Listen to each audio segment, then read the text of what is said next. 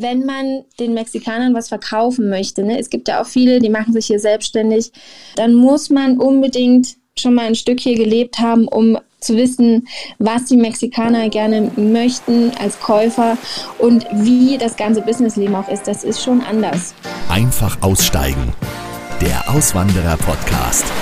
Willkommen zurück. Heute geht es nach Mittelamerika zu einer Frau, die sich schon vor Jahren in Mexiko verliebt hat und eigentlich gar nicht mehr nach Deutschland zurück wollte, aber musste. Warum und woher diese Liebe zu Mexiko kommt und was dieses Land so besonders macht, das erzählt sie gleich hier im Podcast. Ich bin Nikolas Kräuter, der Macher von Deutschlands größtem Auswanderer-Podcast Einfach aussteigen und ich stecke gerade selbst mitten in unserer Auswanderung von Berlin nach Irland. Wenn du diese Folge hier hörst, dann bin ich wahrscheinlich gerade dabei, die letzten Kisten noch zu packen oder schon auf dem Weg zu unserem neuen Domizil. Also das sind sehr aufregende Tage und Wochen. Du kannst mich übrigens begleiten bei unserem Neustart. Abonniere dafür einfach den Newsletter auf meiner Webseite der Auswandererpodcast.com oder komm in unsere geschlossene Facebook-Gruppe. Die gibt es nämlich zum Podcast von Einfach Aussteigen. Da halte ich auch alle immer auf dem Laufenden und teile da auch unsere Erfahrungen und Tipps. Den Link zur Facebook-Gruppe und auch zum Newsletter findest du nochmal in den Show Notes hier in der Podcast-App. Und wenn du da schon reinschaust, dann hinterlass mir doch auch bei Spotify oder bei Apple Podcast eine Bewertung. Das freut mich sehr. Vielen Dank.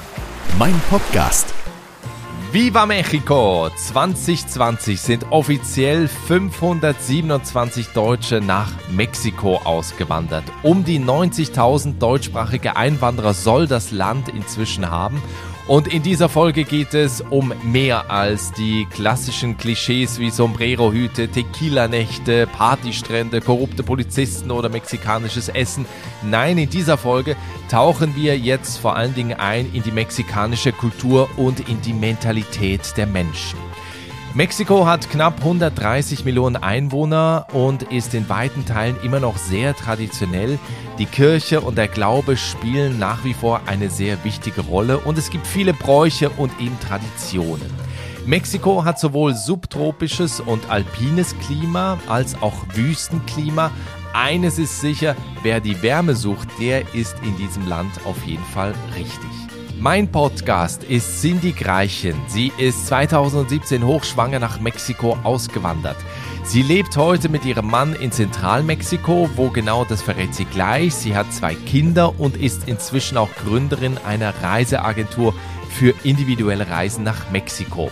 Das Spannende ist, Cindy hat sich eigentlich schon 2008 als Studentin in das Land verliebt musste dann aber wieder zurück nach Deutschland. Wie es dazu kam, was sie besonders an Mexiko liebt, in welchen Jobs vor allen Dingen Deutsche gesucht werden und wie es um die Gesundheitsversorgung in dem Land bestellt ist, darüber sprechen wir jetzt. Herzlich willkommen und viele Grüße nach Mexiko. Hallo Cindy. Hallo lieber Nikolas, vielen, vielen Dank für deine Einladung. Ich freue mich sehr. Ja, ich freue mich, dass du da bist. Cindy, wenn du den Podcast und du kennst die natürlich, äh, wenn du die Folgen auch schon ein paar Mal gehört hast, dann kennst du auch die erste Frage. Was siehst du, wenn du bei dir aus dem Fenster schaust? also ich sehe natürlich blauen Himmel ohne Wolken. Ich sehe eine Palme direkt vor unserem Haus und ja, gutes Wetter. Sehr schön. Ihr wohnt in Querétaro. Das ist ein Bundesstaat, aber zugleich auch eine Stadt in Zentralmexiko. Für die, die sich so ein bisschen geografisch auskennen, es ist so nordwestlich, glaube ich, von Mexico City. Vielleicht kannst du trotzdem ein bisschen diese Region beschreiben für die Leute, die überhaupt keine Ahnung haben, wie man sich das da vorstellen muss. Ja, gerne. Also Querétaro liegt im Herzen von Mexiko, circa drei Stunden mit dem Auto nördlich von Mexiko-Stadt, hat wunderschöne Landschaften, zum Beispiel die Sierra Gorda und auch ein ganz, ganz tolles, authentisches Zentrum äh, wie man sich das eben so vorstellt. Ne? Also bunte Häuser, kleine Gassen, schöne Musik in den Straßen. Ja, also es ist wirklich ein sehr authentischer Ort von Mexiko. Sind da auch viele Touristen unterwegs oder machen da eigentlich eher so die Einheimischen auch Urlaub? Es gibt natürlich Touristen, klar. äh, es gibt viele Mexikaner, die sich Querétaro angucken. Ähm, es gibt auch internationale Touristen natürlich, aber es ist kein Vergleich wie zum Beispiel Tulum oder Cancun. Mhm. Äh, Querétaro ist wirklich eine ruhige Stadt. Also sowas, sowohl was die Sicherheit angeht, als auch was den Tourismus angeht. Du bist 2008 zum ersten Mal für ein Praktikum im Rahmen deines Studiums nach Mexiko gekommen. War das auch genau die Region? Und zweite Frage, warum unbedingt Mexiko? Ja, genau. Ich bin 2008 tatsächlich nach Querétaro gekommen, weil ich ein Praktikum gefunden habe bei einem deutschen Automobilzulieferer. Und äh, hier, Querétaro hat eben viele deutsche Firmen. Und da hat sich das ganz gut ähm, ja, äh, angeboten. Ähm, die zweite Frage habe ich vergessen. Warum ausgerechnet Mexiko? Aber das, alles gut, alles gut. Also warum ausgerechnet Mexiko? Aber das hast du ja jetzt äh, schon beantwortet, weil, weil es eben diese Möglichkeit gegeben hat, für diesen Autozulieferer ins Ausland zu gehen. Oder waren da noch andere Länder zur Auswahl? Also ich bin nach Mexiko nach meinem ersten Studium gekommen und nach meinem ersten Semester gekommen. Und äh, ich hatte angefangen in Kassel zu studieren im Wintersemester und da kam mir das alles ziemlich grau und triest vor und ich dachte, ich will unbedingt mal noch was anderes machen und habe mich dann eben umgeschaut, wo ich mh, hm, vielleicht nochmal ein Praktikum machen könnte oder ein Auslandssemester und ich wollte unbedingt Lateinamerika. Mexiko und Mexiko hat sich das Praktikum eben ergeben. Ansonsten hätte es tatsächlich auch ein anderes Land in Lateinamerika sein können. Erinnerst du dich da, es ist jetzt natürlich schon ein bisschen her, 2008, was dir da gerade am Anfang besonders gefallen hat oder auf der anderen Seite, was dir auch so ein bisschen komisch vorgekommen ist, also weil es halt einfach komplett anders war zu Deutschland? Ich erinnere mich, dass ich die Freiheit so geliebt habe in Mexiko. Und das ist natürlich erstmal, dass man jetzt äh, gerade nach dem Abitur so weit verreisen kann, das ist natürlich eins. Aber das Land an sich, das ist ja unwahrscheinlich groß und die Landschaften, die sind so weit und ähm, ich hatte da natürlich auch ein paar Ausflüge gemacht und dachte, also kannst du ja du siehst ja nur Landschaft, soweit das Auge reicht. Und ich habe mich da so frei gefühlt und, und die Sonne natürlich. Und das war einfach ein ganz anderer Lebensstil, genau den Lebensstil, den ich eben in dem triesten Oktober, November in, in Deutschland unbedingt gebraucht hatte. Und was mich natürlich auch in den Bann gezogen hat, das war die Freundlichkeit der Mexikaner und das bunte Leben und äh, ja, einfach auch die Herzlichkeit. Ne? Also ich habe mich wirklich sofort in Land und Leute verliebt. Das kann man definitiv so sagen. Und ich glaube, ein Mann war ja besonders freundlich, ne? genau.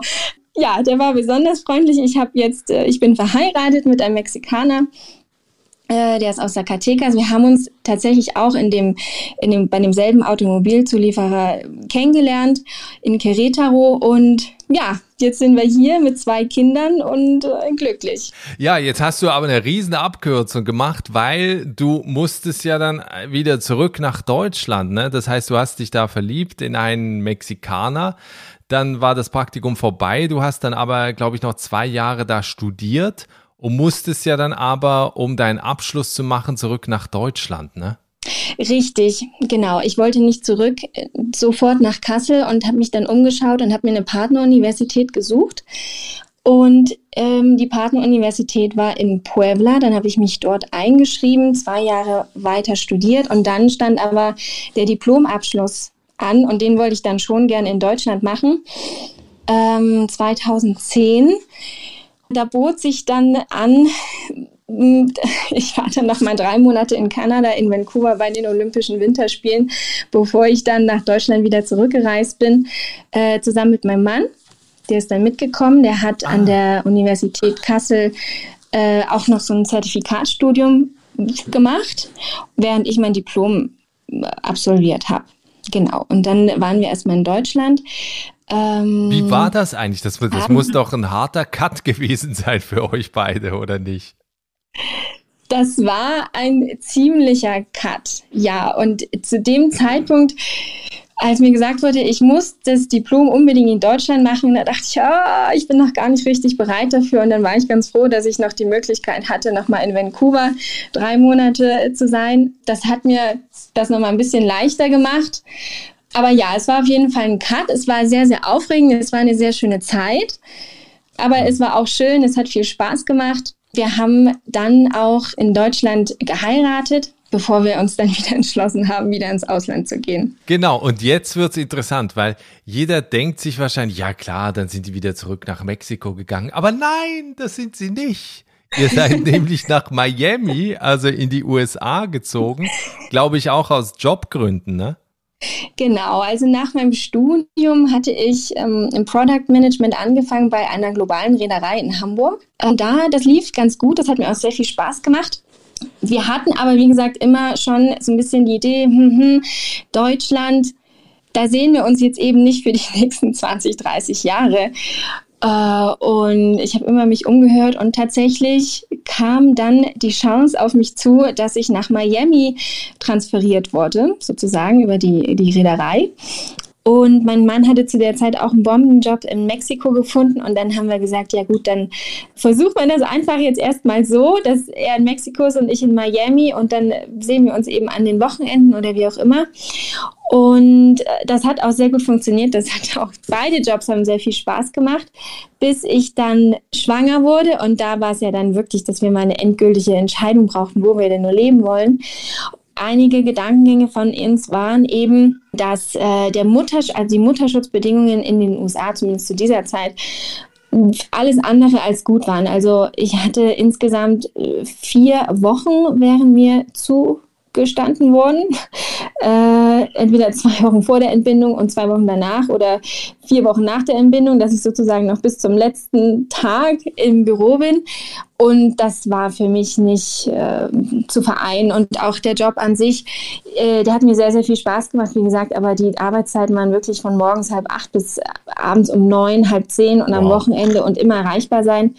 Äh, und da hatten wir dann gesagt, das ist alles andere als familienfreundlich und ich möchte auch was von meinem Baby haben. Und ähm, Miguel hatte, wie gesagt, den guten Job. Und dann haben wir gesagt, ja gut, dann komme ich erstmal nach Mexiko und äh, dann so bin ich dann genau einen Monat vor der Geburt meiner Tochter nach Mexiko gekommen und wir haben ja alles eingerichtet und es war definitiv, auch jetzt sage ich das noch, äh, die beste Entscheidung für unsere Familie. Das heißt, wie lebt ihr heute? Wie sieht der Alltag aus? Was, was machst du? Also ich habe mir eine Reiseagentur aufgebaut für deutsche Individualreisende, die eben mal was anderes kennenlernen möchten, ne? außer Tulum und, und die Riviera Maya. Also ich biete Reisen an, die wirklich authentisch sind und die zu 100 Prozent personalisiert werden. Das macht mir sehr, sehr viel Spaß und das ermöglicht mir eben Zeit für meine Kinder zu haben, aber eben auch an der, an der Agentur zu arbeiten. Und mein Mann arbeitet weiter hier in der Automobilbranche. Wir haben hier ein Haus, wir haben unser Hund und äh, ja, also ich kann mich nicht beschweren. Es ist, es ist wirklich schön. Ist das eigentlich, also ich meine, du, du warst ja schon seit 2008 in Mexiko, aber ist das für dich auch heute noch ein Vorteil, dass dein Mann Mexikaner ist, was eben so die Integration angeht, eben auch in, in die Gemeinschaft damit aufgenommen zu werden? Hat das einen Einfluss gehabt? Das ist ein sehr, sehr guter Punkt. Also da hast du das wirklich gut getroffen. Das war nämlich tatsächlich auch ein großes Problem, was wir in Deutschland hatten, äh, dass es für Miguel als Mexikaner schwierig war, sich zu integrieren oder zumindest in dem Maße, wie er das in Mexiko kennengelernt hat. Ne? Dass man eigentlich nie irgendwo alleine unterwegs ist und so weiter und immer relativ viele Freunde hat und, und äh, viel Hilfsbereitschaft auch. Und das war ein großer Punkt, der auch für Mexiko gesprochen hat. Und das ist auch wirklich so. Also die Mexikaner sind halt einfach sehr, sehr herzlich und sehr freundlich. Und was die Integration angeht, also da fühle ich mich hier sehr, sehr wohl. Auf jeden Fall. Ja, weil ich frage auch deswegen, es ist häufig so, also in vielen Ländern, eben auch zum, gerade so in südlichen Ländern, Italien auch, dass da ebenso die Familie eigentlich so das Umfeld schafft, ne? dass man irgendwie halt eine große Familie hat, mit denen halt viel Zeit verbringt. Und wenn man aber eben als Ausländer da hineinkommt, ist es schwer, ebenso sich ein, sich ein eigenes Netzwerk aufzubauen. Oder wie erlebst du das in, in Mexiko?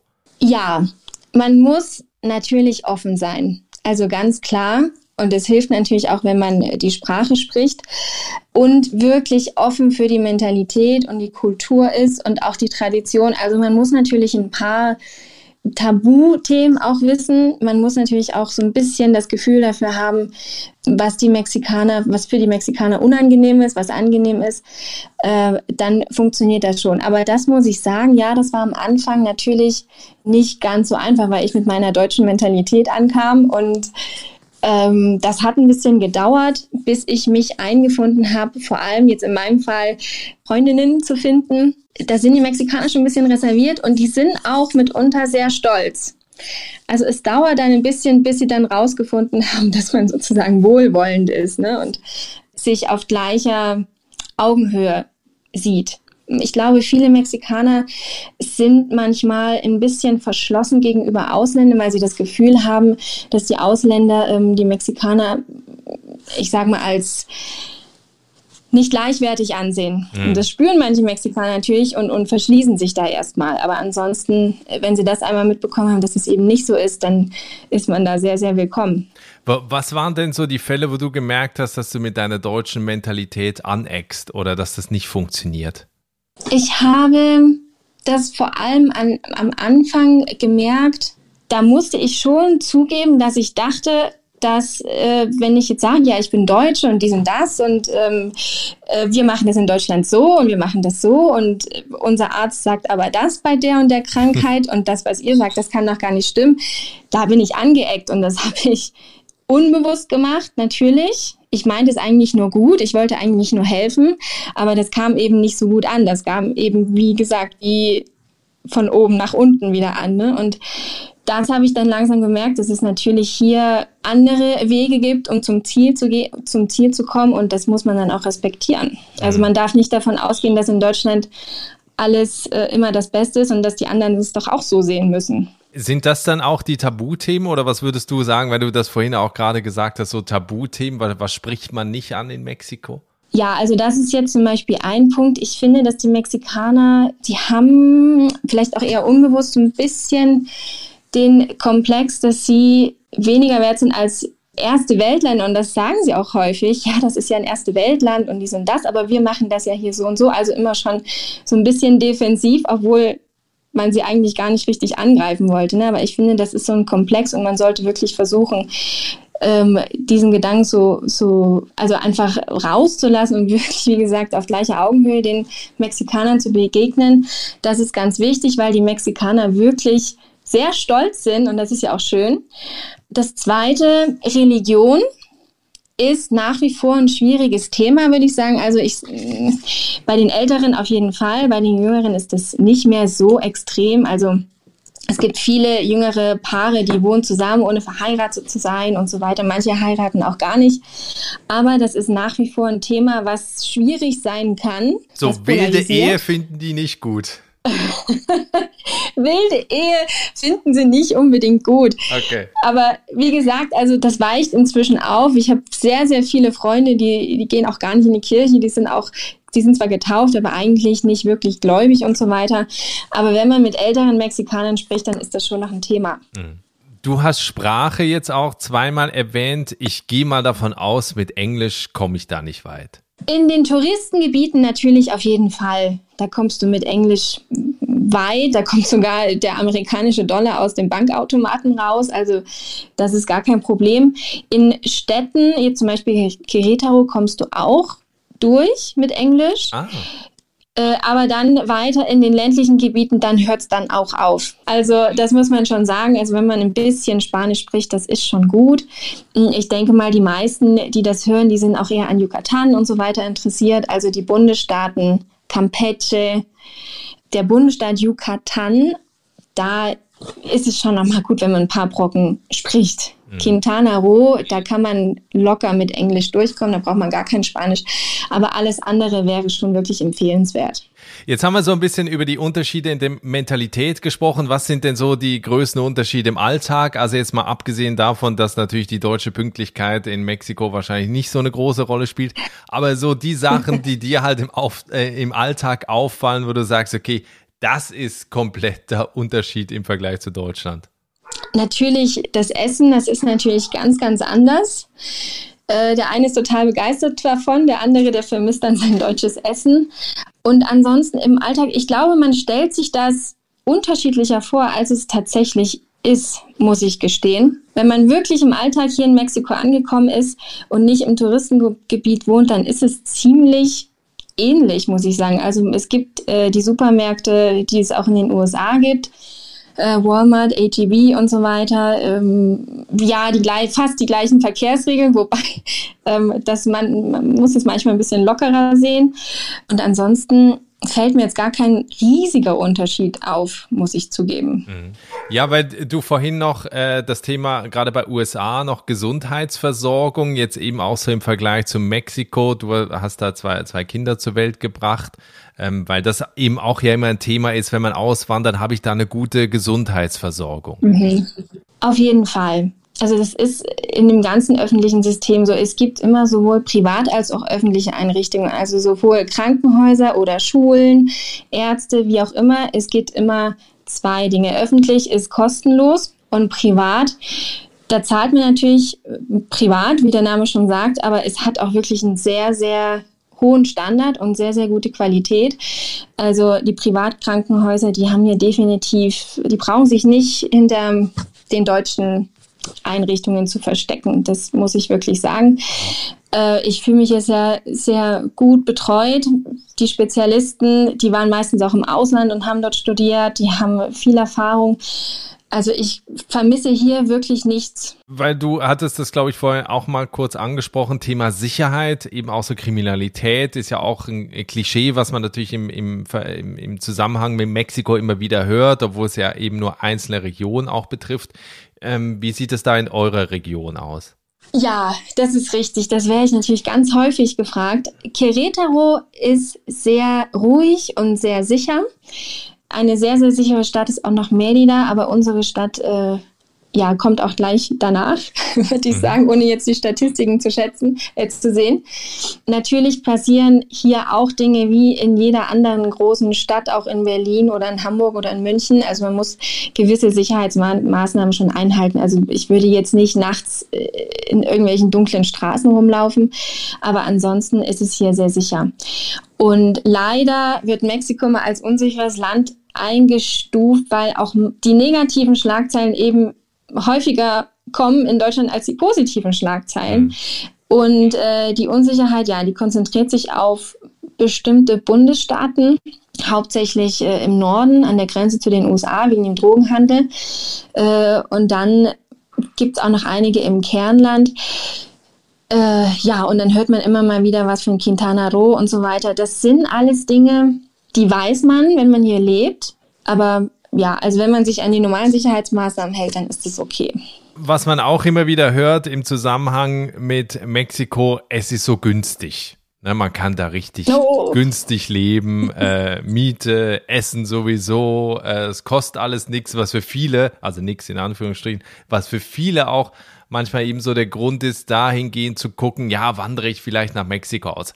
Wie ist es am Ende wirklich, wenn man jetzt auch, ihr habt ein Haus, ne, ihr habt zwei Kinder, ähm, dein Mann verdient, du verdienst. Wie kommt man da über die Runden? Was braucht man auch zum Leben eigentlich, um, um so einen guten Standard zu haben? Also erstmal die Miete natürlich. Also wir sind ja jetzt vier Personen. Da zahlt man, ich kenne mich nur in Querétaro aus, ne? in den schönen Gegenden ähm, würde ich sagen zwischen 700 und ja, zwischen 700 und 800 Euro umgerechnet. Ähm, das ist dann schon ein Haus. Und an Lebenskosten, Lebenshaltungskosten, ja, also Strom und Gas und Wasser, das ist natürlich im Vergleich zu Deutschland sehr, sehr günstig, auf jeden Fall. Also wahrscheinlich äh, alles zusammen um die 50 Euro. Lebensmittel und so weiter, da kommt das natürlich ganz drauf an, was man gerne möchte. Also es gibt, wie gesagt, alles von Walmart bis hin zu HEB, diesem großen Supermarkt aus den USA, wo es ein bisschen teurer ist, wo aber auch viel Bio-Qualität ist. Man kann aber auch zu dem Gemüse- und Obsthändler um die Ecke gehen. Das ist natürlich von den Preisen her überhaupt kein Vergleich zu den, zu den Supermärkten. Da bekommt man wahrscheinlich ein Kilo Avocados, die bei uns weiß ich nicht wie viel Euro kosten, 10 Euro, die bekommt man hier vermutlich für äh, 50 Cent umgerechnet oder auch ein Kilo Limetten. Also das ist sehr, sehr günstig, das stimmt schon, je nachdem, wo man einkauft. Und was man aber schon bedenken muss, ist im Gesundheitssystem, da sind viele private Zahlungen. Also die Ärzte, die sind sehr gut, die privaten Ärzte, aber das Geld muss man schon einplanen. Also wenn ich jetzt zum Beispiel mit meinen Kindern zum Kinderarzt gehe, dann kostet die, die Behandlung, äh, eine ganz normale Behandlung ohne großen Aufwand, um die 40, 50 Euro und dann vielleicht nochmal die Impfungen weiß ich jetzt auch nicht, nochmal 80 Euro. Also solche Ausgaben sollte man dann auch auf jeden Fall mit einkalkulieren. Was auch günstig ist, ist natürlich Benzin. Die Autos, die kosten auf jeden Fall auch weniger. Also man kommt schon, es ist auf jeden Fall günstiger das Leben als in Deutschland. Also ich würde sagen, pro Monat kann man gut leben mit vier, mit zwei Kindern, wahrscheinlich mit um die 1500 Euro. Na, das, das ist ja schon mal, schon mal ein guter, guter Richtwert. Kennst du in deiner Region noch andere deutsche Auswanderer? Und wenn ja, was machen die? Du hast am Anfang des Gesprächs mal gesagt, so die Region, wo ihr seid, da sind äh, Autozulieferer. Also gibt's da Jobs? Gibt's da Möglichkeiten für, für Deutsche, die da leben möchten? Auf jeden Fall. Also Deutsche ist meine Erfahrung sind berufsmäßig sehr, sehr willkommen. Genau wie du das gerade sagst. Also wenn man in der Automobilbranche arbeitet oder im Maschinenbau, es gibt hier äh, sehr, sehr viele deutsche Firmen. Also in, im, im Bereich Querétaro, aber auch im Bereich äh, Mexiko-Stadt und dann nochmal im Norden Monterrey. Da findet man auf jeden Fall was, vor allem eben, weil man Deutsch spricht. Und Auswanderer, ja, ich kenne Auswanderer, die haben ihre eigenen Businesses auch geöffnet. Aber ja, also um den Job, denke ich, sollte man sich, braucht man sich nicht so einen großen Kopf zu machen. Da findet man auf jeden Fall was. Aber das heißt, du würdest eigentlich schon empfehlen, dass man äh, gerade sich einen Job sucht, wahrscheinlich erstmal im ersten Schritt einfacher, als sich direkt mit einem Business selbstständig zu machen. Oder was machen die, die dahin ausgewandert sind, die du kennst? Das würde ich schon empfehlen, dass man sich erstmal einen Job sucht, um hier Fuß zu fassen und vor allem auch, um erstmal das Land kennenzulernen. Wenn man sich wirklich selbstständig machen möchte, dann muss man dringend und zwingend die Mentalität der Mexikaner kennen. Das ist schon ein anderes Arbeit mit den, Mex mit den Mexikanern. Vor allem wenn man den Mexikanern was verkaufen möchte. Ne? Es gibt ja auch viele, die machen sich hier selbstständig oder es wird ja auch viel hier produziert und das wird dann in Deutschland wiederum verkauft. Das ist wieder was anderes. Das ist ja der Endkunde der Deutsche. Aber wenn man hier wirklich verkaufen möchte, dann muss man unbedingt schon mal ein Stück hier gelebt haben, um wirklich zu wissen, was die Mexikaner gerne möchten als Käufer und wie das ganze Businessleben auch ist. Das ist schon anders. Ja, wir, wir sind schon bei den Tipps. Was, was empfiehlst du noch Menschen, die jetzt zuhören und sagen, Mexiko war ich vielleicht schon mal im Urlaub, das ist ein Traumland, da würde ich auch gerne leben. Was sind so die Tipps, die du Menschen mitgibst, die nach Mexiko auswandern wollen? Also auf jeden Fall machen. Da wäre ich die Erste, die sowas unterstützt. Ähm, aber als praktische Tipps, auf jeden Fall sollte man zumindest ein bisschen Spanisch sprechen. Und wenn es geht, ich weiß, dass es das gibt in Deutschland, gucken, dass man ähm, lateinamerikanisches Spanisch lernt, nicht das aus Spanien. Das ist dann wirklich hier nochmal ein bisschen anders. Und damit man sich nicht so überrumpelt fühlt, würde ich das auf jeden Fall empfehlen und auch wirklich realistisch sich die Preise angucken, weil manche Leute, wie wir es ja auch schon mal gesagt hatten, viele Leute denken, dass Mexiko extrem günstig ist. Das ist es aber nicht unbedingt überall. Das sollte man realistisch anschauen. Es würde sich auch empfehlen, eine Auslandsversicherung auf jeden Fall hier schon mal zu haben, die auch die privaten Kosten übernimmt. Und was noch? Ja, ich denke, das, das ist das Wichtigste. Und wirklich mit ganz ähm, offenen Augen hier ankommen und ähm, unvoreingenommen und wirklich auch einfach mal die Dinge so hinnehmen und akzeptieren, wie das eben hier gemacht wird. Ja, und äh, vielleicht da auch noch ein Tipp, das Land natürlich auf authentische Art und Weise kennenzulernen. Da gibt es ja die Möglichkeit, das mit dir direkt zu tun. Äh, ich erwähne das nochmal kurz. Also Cindy hat ja eine eigene Reiseagentur, wo individuelle Reisen geplant werden, zusammengestellt werden on Secret Trails. Ich verlinke das natürlich auch in den Show Notes und in der Folgenbeschreibung hier in der Podcast-App. Also da unbedingt mal auf der Webseite vorbeischauen. Wenn wir zum Ende hin und das weißt du ja auch, wir schauen immer in die Zukunft, wir spulen zwei Jahre voraus. Wie sieht das Leben dann bei dir aus? Wo bist du? Wo seid ihr? Also wir wissen das natürlich noch nicht. Wir äh, sind prinzipiell immer offen für Neues und gucken auch, äh, ob man vielleicht noch mal woanders hinziehen könnte. Also da sind wir noch ganz offen und äh, da schauen wir mal. Aber auf jeden Fall wird das Herz hier in Mexiko sein, selbst wenn wir vielleicht irgendwann mal in einem anderen Land leben. Äh, also ich würde auf jeden Fall immer wieder hier zurückkommen. Und wenn es nur für einen längeren Urlaub ist. Ja, cool. Also ich bedanke mich sehr für dieses Gespräch. Das war, glaube ich, ein sehr cooler, spannender Einblick in das Leben in, in Mexiko. Wer da, wie gesagt, mehr darüber wissen will, es gibt übrigens ja auch eine Instagram-Seite, wo man äh, dich so ein bisschen mitverfolgen kann. Auch äh, das verlinke ich. Und ja, da kann ich eigentlich nur jedem auch empfehlen, das Land zu bereisen, zu besuchen, da mal für längere Zeit auch zu leben, um zu gucken, ob es eben passt.